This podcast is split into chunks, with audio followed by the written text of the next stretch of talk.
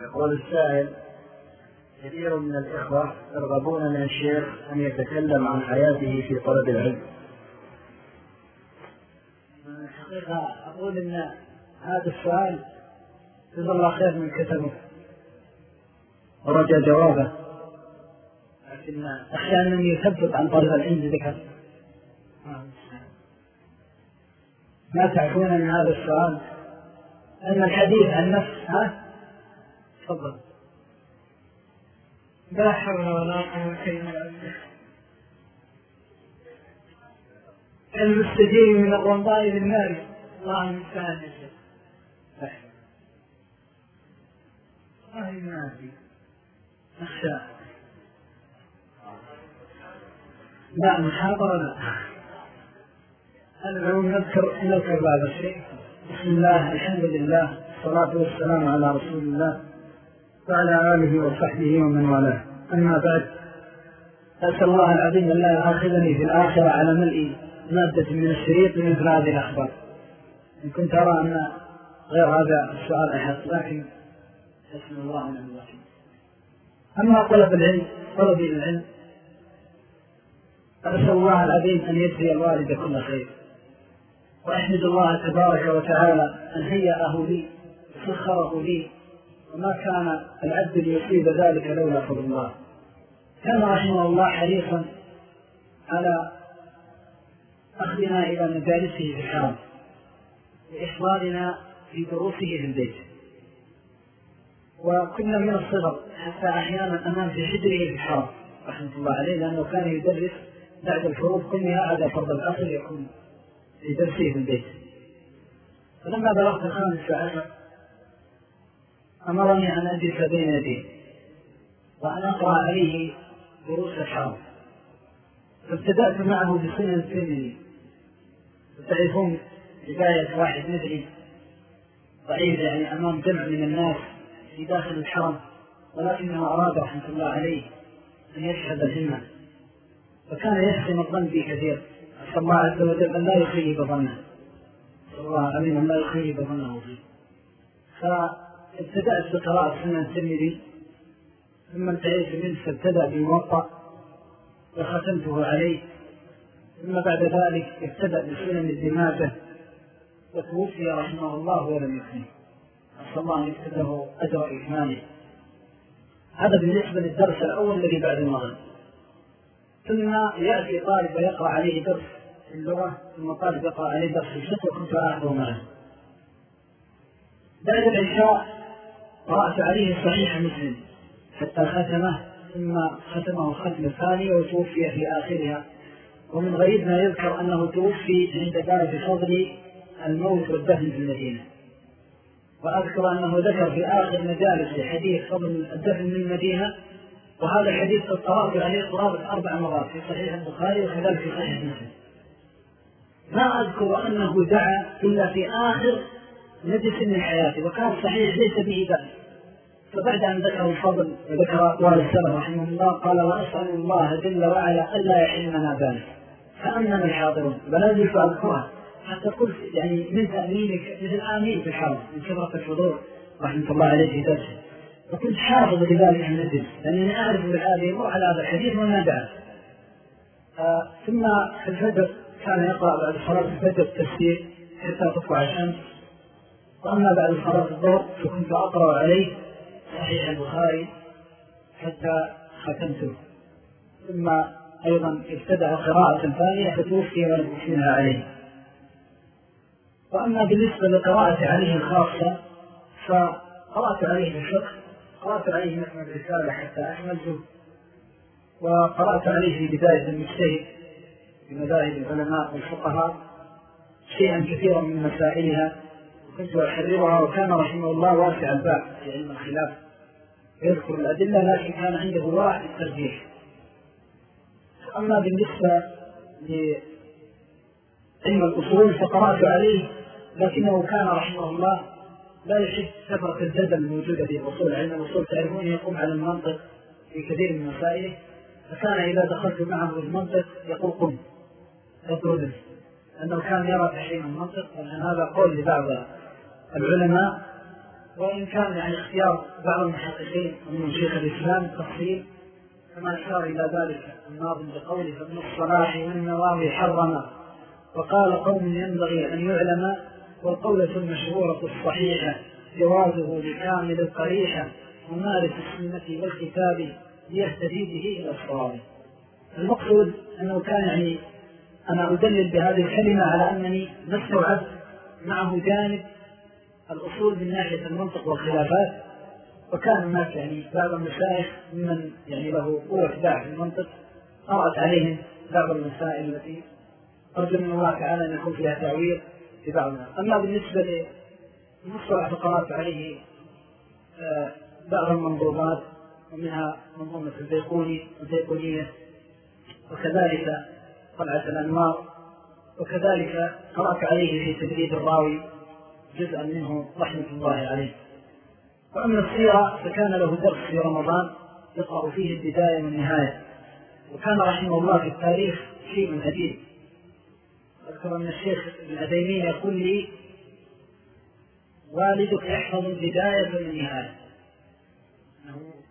قالها عن معرفة رحمة الله عليه كان يلم ومعرفة في التاريخ والأنساب عجيبة.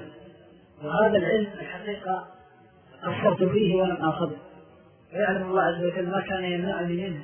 إلا خشية أن الإنسان يأتي ويقول هذه القبيلة تنتهي إلى كذا فيتحمل أوزار أنساب أمم هو في عافية عنه لكن الحمد لله في الفقه إن شاء الله والحديث والعلوم التي أخذتها عليه إن شاء الله غناء عن غيرها. وأما بالنسبة لجوانب طلب العلم كان رحمه الله قويا في طلب العلم.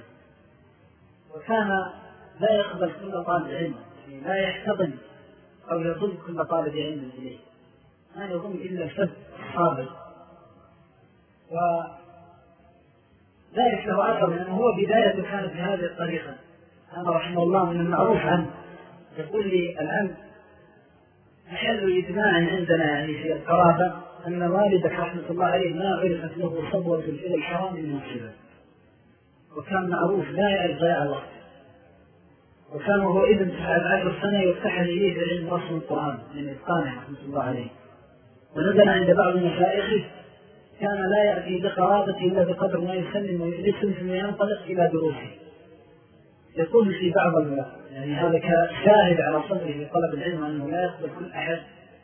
أذكر منه رحمه الله أنه يذكر عن بعض مشايخه أنه سهر ضايق سهر في الليل وهو يراجع درسه في القرآن أيام ما كان يحفظ. وكان يعني يمكن سفر القرآن وهو لم يتم الحادي عشر من عمره. المقصود أنه سهر الليل في مراجعة حزبه ثم لما صلى الفجر ارتاح قليلا. فمر عليه شيخه كان يعني تعرفون التعليم في البلاد فيه مثلا خاصة في قضية التحرير هذه لها طابع خاص. وفيه من الضرب والتأديب يعني شيء لا يخطر على البال. فلما نام بعد صلاة الفجر مر عليه الشيخ فركض برجله وقال له يا مخيسير ما بلغت الساعة التي تنام؟ في مثل ما بلغت من العلم ما يؤهل لك أن تنام مثل هذه الساعة. يقول فقمت من ساعتي وراجع يعني من شدة الضبط والتحرير وكان عنده همة كان من أهم الأمور التي رأيت فيها أنه لا يشد ضياع الوقت. مش أن يقبل في شيء إلا ضياع الوقت. يدخل البيت أول ما يستفتح يصلي ما كتب له يقول والله يا إخوان ينقلب على فراشه والكتاب في حجره. آتيه في مشكلة معضلة يلتفت إليه فقط والكتاب في حجره. ماذا تريد؟ أقول كذا وكذا أقول افعل كذا وكذا ثم يلتفت إلى الكتاب؟ همة عجيبة لما هاجر من البلاد وخرج رحمة الله عليه آه خرج بكتبه فعزت عليه الكتب يعني بشدة البرد وضعها على جراب من جلد يقول انه لما حملها كثرة الجلد يعني تفسخ معه جلد ظهري. ومع ذلك عزت عليه الكتب المفرد فيها. فالأول يوم الحقيقة كان لهم همة. وذات مرة يعني كأني أعتذر من كثرة المشاغل علي معه رحمة الله عليه. ما كنت أفارق يعني. أحمد الله تبارك وتعالى وأشكره ولو أني الطالب المهمل التلميذ المقصر. آه، كان رحمة الله عليه في آخر حياته ما أفارقه حتى إذا جاء ينام قل عن يعني ما أفارقه إلا بعد ما يرتاح ينام رحمة الله عليه. وأسأل الله.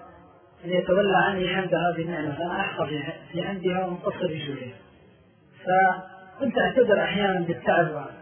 فكان يقول لي يعني ذات مرة كنت في أراجع المسألة فتعب. قال سبحان الله. والله يا بني لقد كنت أوقد الفتيل لأقرأ المسألة. ليمتلئ الدخان في أنفي حتى لا أعلم ما أقرأ من شدة الله.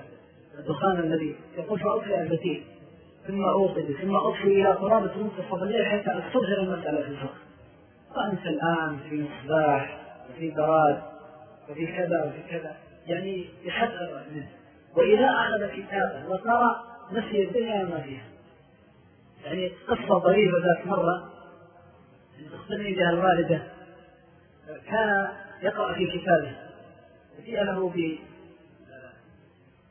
بحليب فبرد الحليب فوضع الدصاية هذه الصغيرة تعرفونها حتى يسخن الحليب ثم جلس يقرأ. طبعا صار الحليب اشتعل نارا ودخن في الغرفة وما انتبه له إلا الوالدة من الغرفة الثانية. وهو جالس يقرأ في كتابه.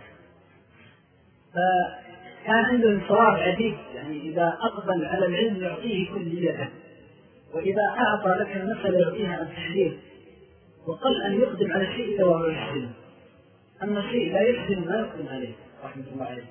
أما الجوانب التي كان يحدثني فيها لطلب العلم فمن أهمها كان يعتني بالإخلاص جانب الإخلاص يعلم الله كم له من كلمات والله إلى اليوم في قلبي إلى اليوم هي في قلبي. كلمات يسيرة لكن كانت تقرأ القلب. وكان يعني يحرص على أن يكون العلم هذا لوجه الله أنه لا يراد به إلا ما عند الله عز وجل. وهذا جانب الحقيقة أحوج ما يكون إليه طالب العلم. وهو بداية النجاح والفلاح والتوفيق في طلب العلم. الأمر الثاني من الأمور التي شجعتني فيه طلب العلم أنه يعتز ويفتخر إذا تسأل ويعطيه الوقت والله أحيانا يكون مريض. وأذكر أن بعض الدروس كان يأتيها الطلاب وهو في الحمى رحمة الله عليه. ومع ذلك ما يعتذر وينزل ويصبر حتى أذكر مريض جئت للطبيب بعد ذلك قال لي كيف هذا جالس؟ الطبيب ما هو يقول كيف هذا جالس؟ كان عنده الصبر والجلد والتحمل كله من أجل العلم. ومع ذلك لا يعد نفسه شيء. رحمة الله عليه. نسأل الله عز وجل أن يجزيها المسلمين خير الجزاء. وكان دائما يعني ينبه على قضية أن العلم مشاع وأنه ما يعني يشتكر الإنسان المقصود به نشره وبذله وكان يقول إذا جاء السائل إن كنت نائما فأيقظوني وإن كنت يعني بين الأهل فآذنوني لا تمنع السائل يعني ولو كان من أحقر العباد.